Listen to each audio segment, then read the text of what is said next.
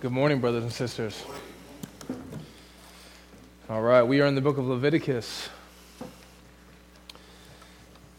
Go ahead and open with me there if you don't have a Bible. You're welcome to use the Black Pew Bible in front of you. If you don't have a Bible, you are certainly welcome to take that Bible home with you.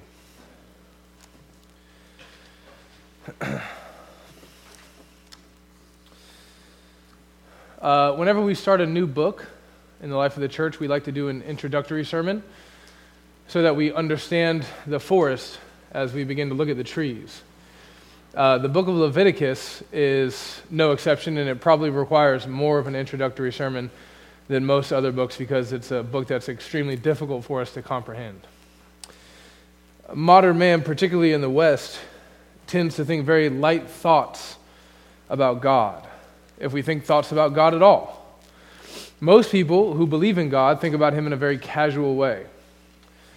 It's not uncommon for people to say that part of their normal experience in this life is to talk to God and to say that God talks back to them. It's a very chit chatty relationship.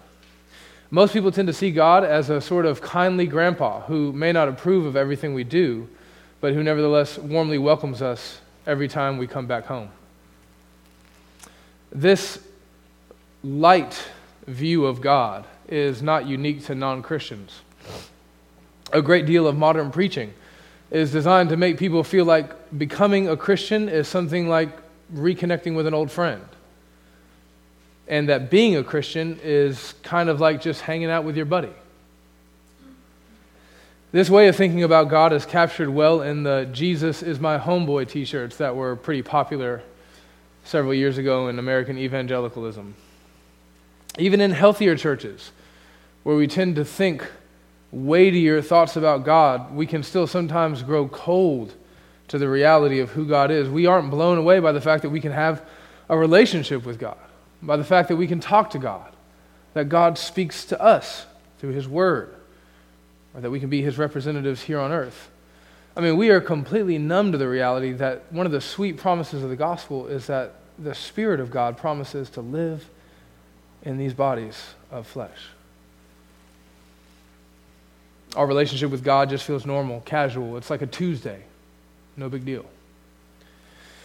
And none of this is good.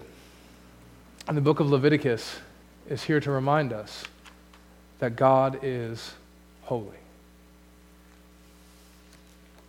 What does it mean that God is holy? Oftentimes, when we hear the word holy, we think that it means that God is exceptionally morally pure.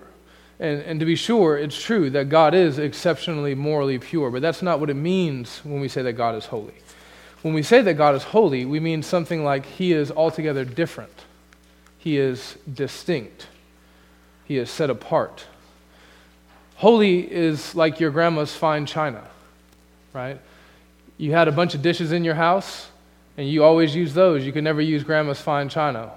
If the president came over, maybe you could get it out and eat on it. But other than that, that those dishes are set aside for a very distinct, special purpose. They're not common. Well, that's what God is like. He is not like us or anything else in this created universe. And the Bible tells us, particularly in the book of Leviticus, over and over and over again, that God is holy. He is different than us. He is beyond us. He is utterly distinct from us. You see this uh, language always paired together, his, his distinction and his holiness, when the writers of the Bible talk about God. So 1 Samuel 2 2 says, There is none holy like the Lord, for there is none beside you. Isaiah 40 25 says, To whom then will you compare me? That I should be like him, says the Holy One of Israel. Hosea 11:9 says, "I am God and not a man, the Holy One in your midst." I'm not like you. I'm altogether separate. So when we say that God is pure, we don't just mean that he's pure like other pure things that we know. We mean that he is pure in a way that is utterly distinct and different from any other kind of purity. When we say that God is love, we can't point to any other kind of love in this universe and say that is what the love of God is like. Because God is holy, his love is a different kind of love. The same thing is true of his righteousness and his sovereignty. Thomas Watson, the Puritan, noted that holiness is not in and of itself an attribute of God, rather, it is a summary of the perfection of all of his other attributes. God is loving, wrathful, patient, just, omniscient, and so on in a way that is completely other. He's in a class all by himself. Now, this holiness, it just flies in the face of our modern sensibilities, our natural intuitions about who God is and what God is like. The Bible paints a very different picture of God than the picture that we sort of carry around with us when we think about who He is. In the book of Isaiah, uh, the prophet after whom the book was named, has a vision of coming into contact with God. And when he does, he comes into contact with the full splendor of his holiness. Listen to the description of this encounter. In the year that King Uzziah died, I saw the Lord sitting upon a throne, high and lifted up. And the train of his robe filled the temple. Above him stood the seraphim. Each had six wings. And with two he covered his face, with two he covered his feet, and with two he flew.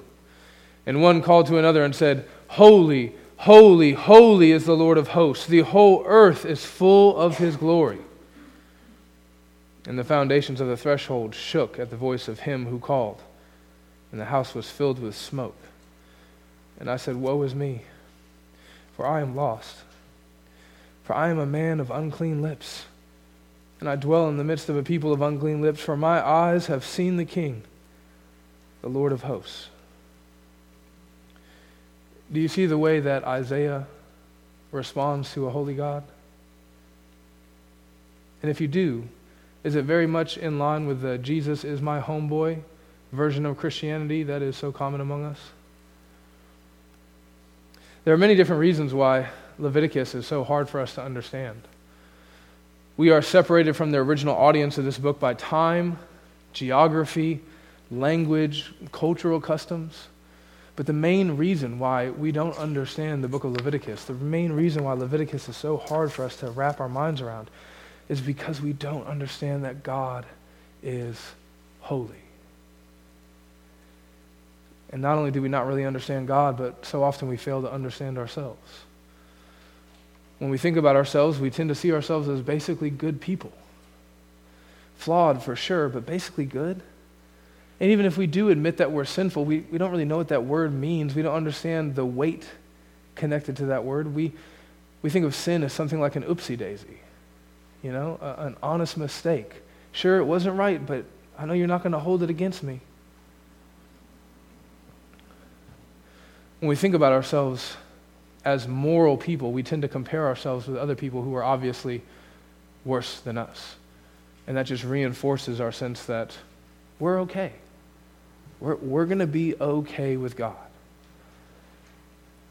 But when we stop comparing ourselves to other people and their righteousness, or their lack thereof, and we start comparing ourselves to God and to His righteousness, a different picture begins to emerge. We begin to realize that we're far worse off than we might have imagined. We come to see that our sin is way worse than an oopsie daisy. Now, here's the problem it might be said that it's the central problem of the whole Bible. If God is holy and if we are sinful, we may not coexist with God. As sinful human beings, we may not dwell in a holy and righteous God's perfect presence. It might be said that this is the main axle around which the entire gospel message wraps itself around. Hey, Will, can you give me some water, buddy? Thanks. Uh, you, you begin to really see this central theme emerge at the very beginning of the Bible in Genesis 1 through 3. Uh, Adam and Eve, our first parents, when God created them, they walked with God in perfect bliss. They were in the presence of His holiness, and they lived in perfect peace with Him. There, there, there were no issues, there was no problem. And then you know how the story goes partly because I tell you this story all the time, because it's our story. Man sinned. And because of our sin, God put us out of the garden. But one of the ways that the Bible talks about that is it's not just that we don't have access to these trees anymore. The garden is where God's presence dwelt. So God is putting us away from his presence. And as the story of the Bible progresses, you see that as man goes deeper and deeper into sin, that that sin causes him to move further and further away from the presence of God. Thanks, buddy. I'm a little under the weather today.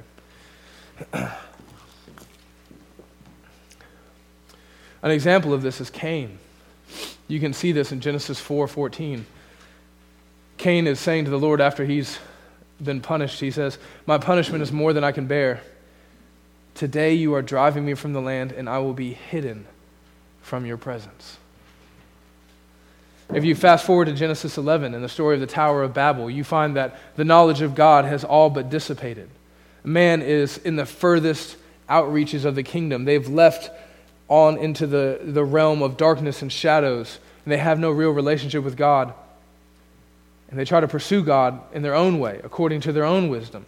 And so they say, Come, let us build ourselves a city with a tower that reaches to the heavens. Now, if the idea of building a tower so big that it could get you to heaven seems dumb to you, then uh, I think you're right. It is dumb. And that's what sin does to us. You remember in the very beginning of the Bible, Adam and Eve, after they sinned and they realized that they were naked and they became ashamed, they tried to hide from God by jumping behind some bushes that God Himself created. God made them and put them in the garden, and then they tried to hide from God behind some of those same bushes in that garden. The same thing happens when they try to fix their own righteousness problem. They go to make underwear for themselves out of fig leaves, right? Not, not bright, okay? This is what sin does to us. So soon after the Tower of Babel, something very significant happens. This is one of the key turning points in, in the whole story of, of the universe. In Genesis 12, God calls a man to himself. A man is Abram. He comes to be known as Abraham. And he calls Abraham to himself and he makes a covenant with him. And when he makes this covenant, he says, Listen, I'm going to be your God, and you are going to have a people for me. And that people soon becomes Israel. And what God is doing here as he creates this people for himself is he is reinitiating a relationship with humanity. He is doing something that will draw all of lost humanity, all tribes, all tongues, all nations back into a relationship with himself.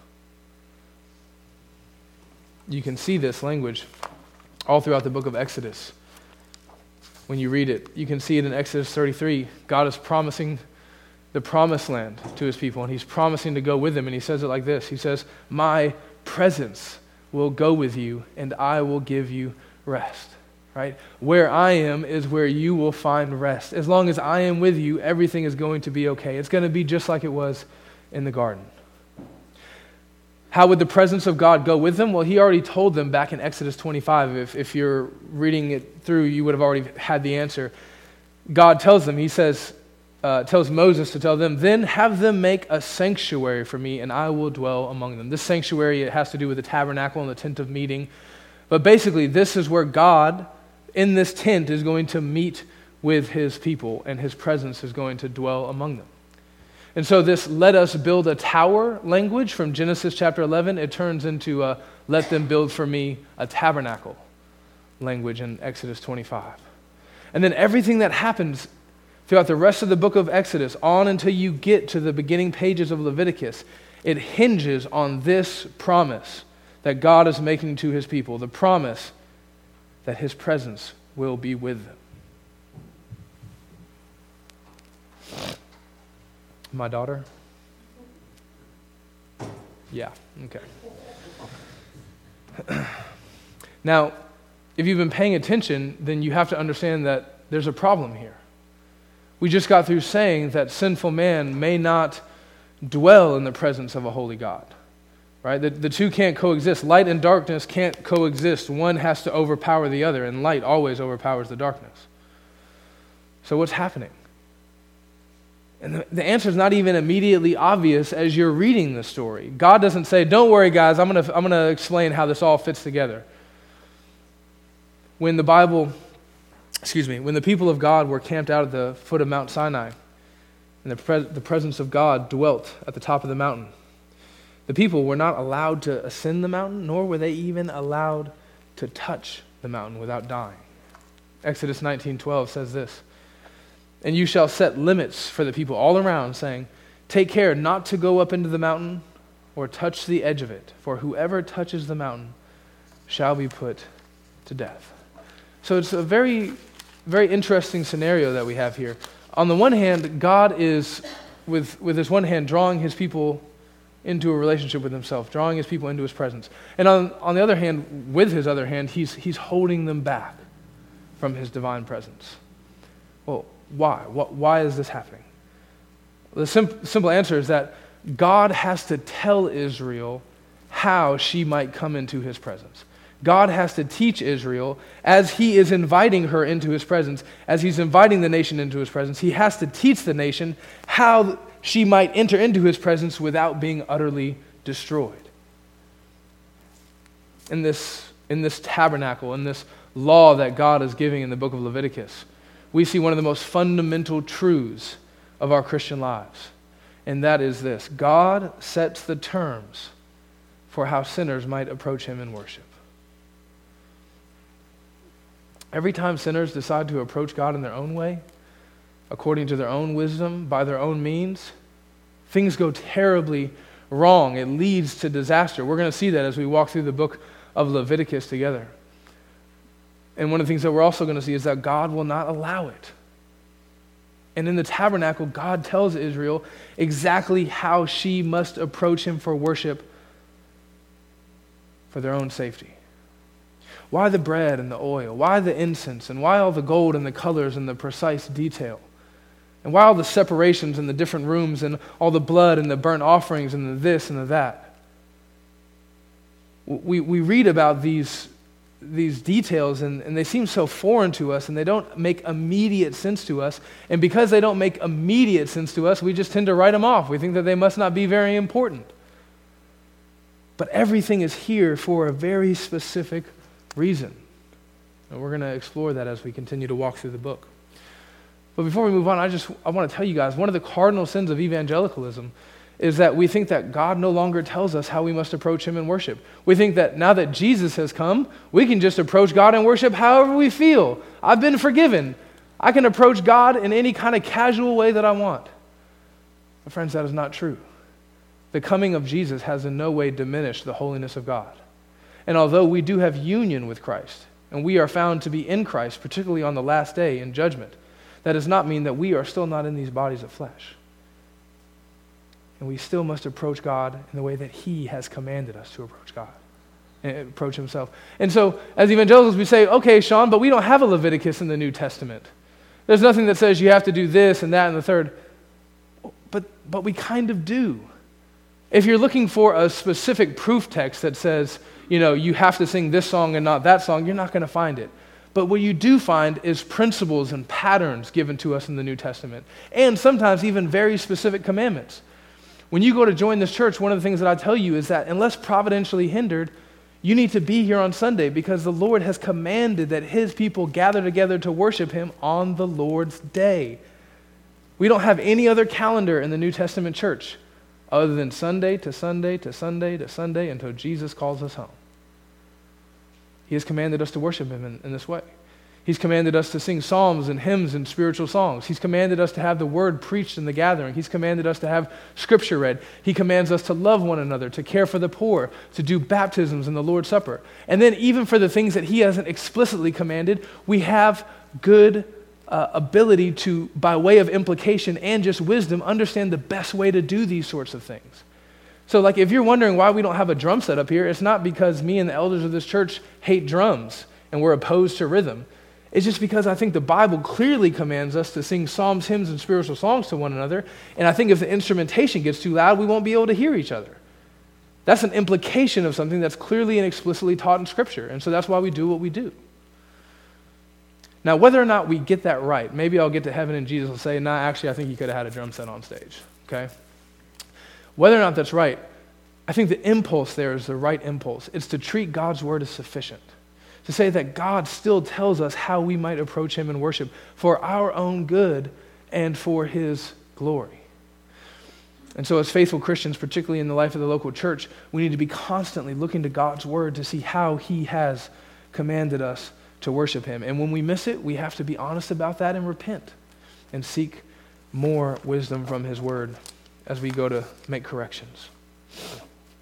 Now, from Exodus 25 until the end of the book, I know you guys are thinking, like, I thought this was a sermon on Leviticus. What's going on? Well, you have to understand a lot of Exodus in order to understand what's happening in Leviticus.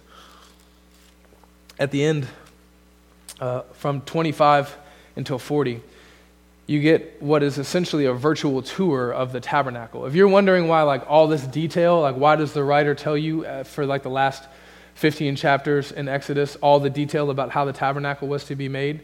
Uh, it's not because God is playing a prank on you. It's because if you lived in a culture where you didn't have, like, you know, audio visual stuff, you would have basically been getting a virtual tour of the tabernacle.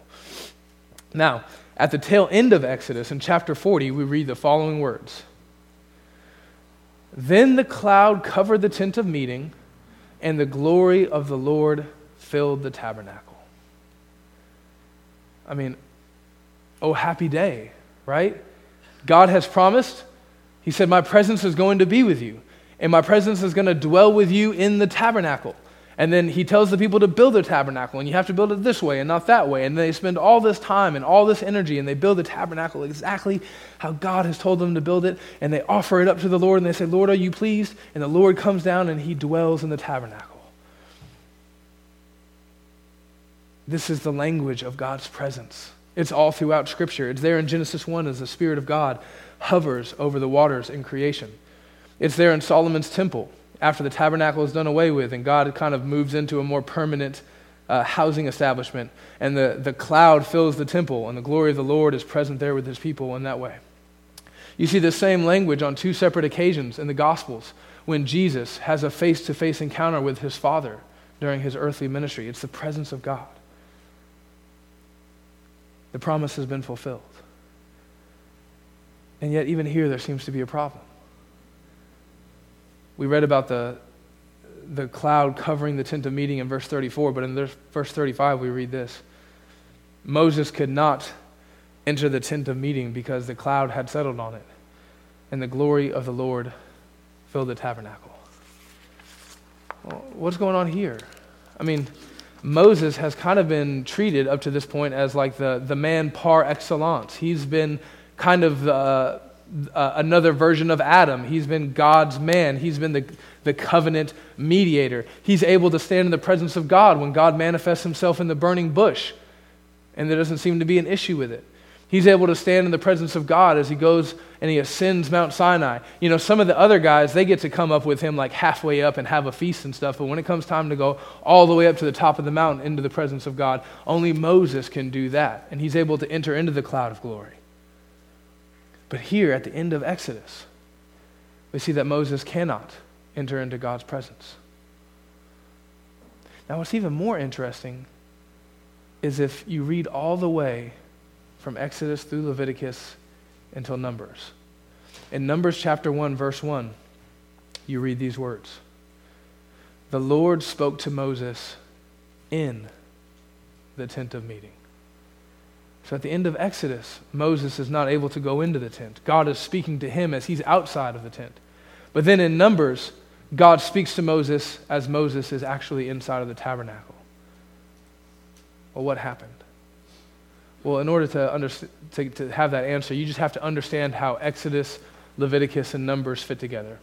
Uh, Exodus is the story of how the Israelites come up out of the land of Egypt and they go to Mount Sinai. Numbers is the story of what happens from the day that they pack up at the base of Mount Sinai and travel the rest of the way to the promised land. The book of Leviticus is everything that happens during that pit stop, during the time that they are at the base of the mountain. And now, what's happening at this time while they're camped out at the base of the mountain is that God is giving his people his law, but he's also giving them the holiness code. The holiness code. So, what is the holiness code? Well, it's basically everything in Leviticus. And, and what we find here is that God is telling his people two different things. The first one is what we've basically been talking about this entire time how sinful man might approach a holy God in worship. That's what, you know, the first seven chapters of Leviticus are about offerings, and all of those offerings are about how to rightly worship God. And you see that kind of trotted out throughout the rest of the book.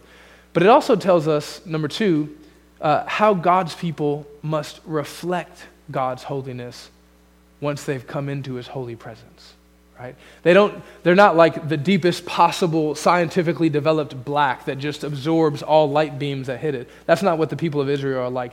They're supposed to reflect god's glory to the nations and to each other as they bask in his holy presence. You have to remember that one of the key principles of the whole bible really but particularly the book of leviticus is that if god is holy everything that belongs to god must also be holy and Israel belongs to God, so she must be holy. And so, uh, no fewer than 10 times in the book of Leviticus, God says, Be holy, even as I am holy. And so, Leviticus is all about that holiness. We're going to talk a lot about priests in the book of Leviticus, and almost everything that we're going to talk about with the priesthood has to do with God calling them to be holy as priests, and so reflect his holiness. All the sacrifices, are about holiness, about how sinful people might approach a holy God, but even all the descriptions about how to carry out the sacrifices, God saying, you have to make sure that the sacrifices that you offer me are actually holy sacrifices. The people are going into a land that will itself become holy because God's presence is dwelling there with them. Certain days must be set aside as holy days. The food that you eat must communicate something about the holiness of God. If you're wondering, like, man, why does God have such an issue with like shell food? Well, first of all, God just knows what, what I think all of us should know, but sin has messed us up. You're not supposed to eat spiders from the bottom of the ocean, okay? Lobsters, crabs, it's just no bueno. No, on a serious note, though, uh, partly because that joke didn't land, but on a more serious note, uh, all of that has to do with holiness. We don't know all the details, but we know enough of it that it was supposed to communicate that God's people were distinct. Uh, the, the, same thing has to do with their clothes. Why did you have to dress the way that you dressed? Why couldn't you mix fabrics? Why couldn't you cut your hair a certain way? Why couldn't you put tattoos on your body and mark yourselves for the dead? All of that had to do with God's people reflecting to each other and to the nations around them that they were in fact holy because they had been called by a holy God. And so every aspect of this holiness was designed by God to, to be a part of every part of their daily lives. And the same thing is true today, brothers and sisters. Uh, the way that we express holiness as new covenant believers is different than the way holiness was expressed in the old covenant. You remember in the old covenant, God's people were an ethnic uh, entity, a political entity, and a spiritual entity. And all of that stuff was wrapped up with each other. But in the New Testament, we're not an ethnic people. We're not, you know, Jews, descended of Abraham, and we're not political. We don't have like a Christian king. We're a spiritual people. So the way that we communicate our holiness and God's holiness is different, but we are still given this mandate. 1 Peter 1:16 quotes Leviticus directly to the New Testament believers, and he says this: "But as he who called you is holy, you also be holy in all your conduct, since it is written, quoting Leviticus, you shall be holy, for I am holy.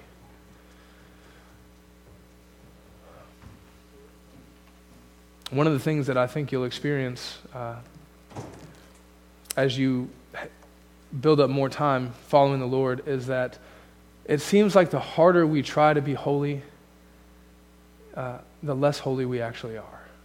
You know? Uh, it's, it's one of the weird paradoxes of the Christian experience. You know, the harder you try to be righteous, the more unrighteous you seem to be, uh, at, least, at least before God's eyes.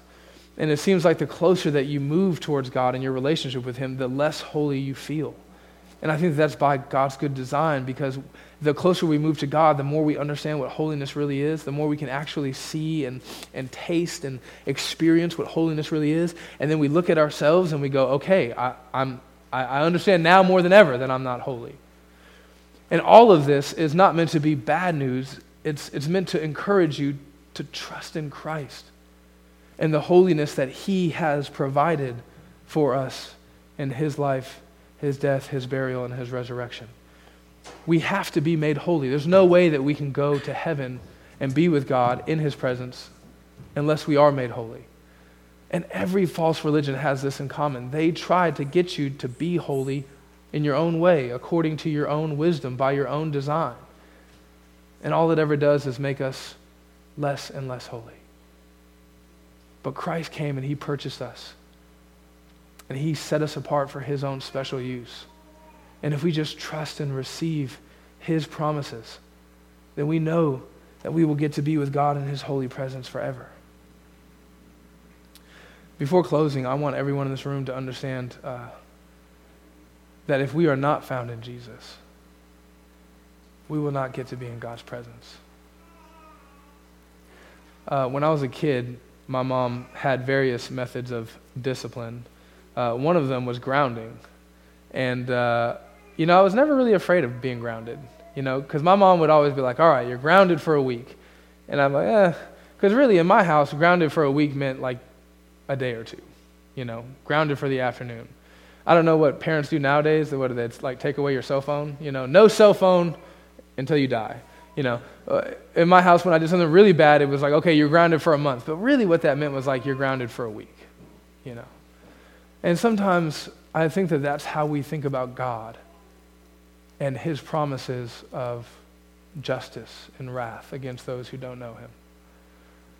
We read what the Bible says about God and how uh, sin cannot live in His holy presence and how he will by no means allow us to darken the doors of heaven in our own filth and unrighteousness. And yet, we tend to think of God like this kindly grandpa, you know, who, yeah, he's going to try to discipline me, but he loves me and he's just going to let it go. It'll be fine. He'll let me in. Friends, that's not true. One of the bitter promises of the gospel, and it is a promise, is that all those who remain in disobedience will be shut out from the presence of God forever. This is what 2 Thessalonians 1 9 says. Paul, using very unpopular language to our modern ears, says, He will inflict vengeance on those who do not know God and do not obey the gospel of our Lord Jesus. They will suffer the penalty of eternal destruction, separated from the presence of the Lord. Brothers and sisters, this is the reason why we exist. This is why we're gathered here together as a church. I love you guys so much, and I'm, I'm so close to, I mean, just about every single person in this room. But, like, I'm not here to hang out with you. And, and I hope you're not ultimately here to hang out with me.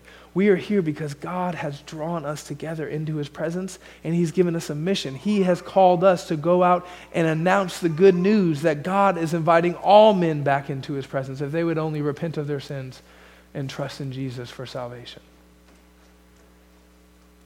And I just cannot wait for that day. Because in the presence of the Lord, there is nothing but peace and joy and goodness forevermore. Sometimes we have questions about what, what hell exactly is going to be like. Even in this one verse, you see there seems to be like a, a duality. On the one hand, there's active inflicting of of vengeance on those who do not know the Lord. On the other hand, it seems to be a withholding of the presence of God. Well, even if we can't put all those pieces together, I just know it's going to be terrible. And I know that I love people and I don't want them to experience that. And I want them to experience all the goodness that God has for them. And based off of everything that we've seen this morning, we know that God is the kind of God who does not want them to go to hell, who does not desire that they perish away from his presence forever. He has taken the first step, He has initiated the relationship with us. And He's just waiting for us to respond. But He's not sitting there waiting pensively and anxiously. He's calling us to Himself actively through the preaching of His word, through evangelism and discipleship, carrying out the Great Commission. And this is the reason that you exist. This is the reason why God has given you another day and another breath. You're 16, you're 60. It doesn't matter. Man or woman, doesn't matter. Whatever God has given you, He has given you, He's given it to you for this very purpose. And I think the more time we spend in Leviticus, the more that that is going to come into clear picture. And that's my prayer. I'm going to pray, and then I'm going to go pass out in my office. I love you guys.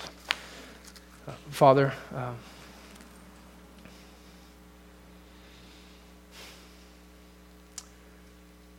we come before you with uh, hearts full of thanksgiving. we recognize who we are and what we deserve. And we see in the gospel uh, the, the, reality that you have given us uh, something much better. We pray that you would help us uh, to be responsive to this reality in all of the right ways. Help us as a church to dedicate all of our time, talent, and treasure uh, to being holy and to calling people to holiness. And we pray this in your Son's name. Amen.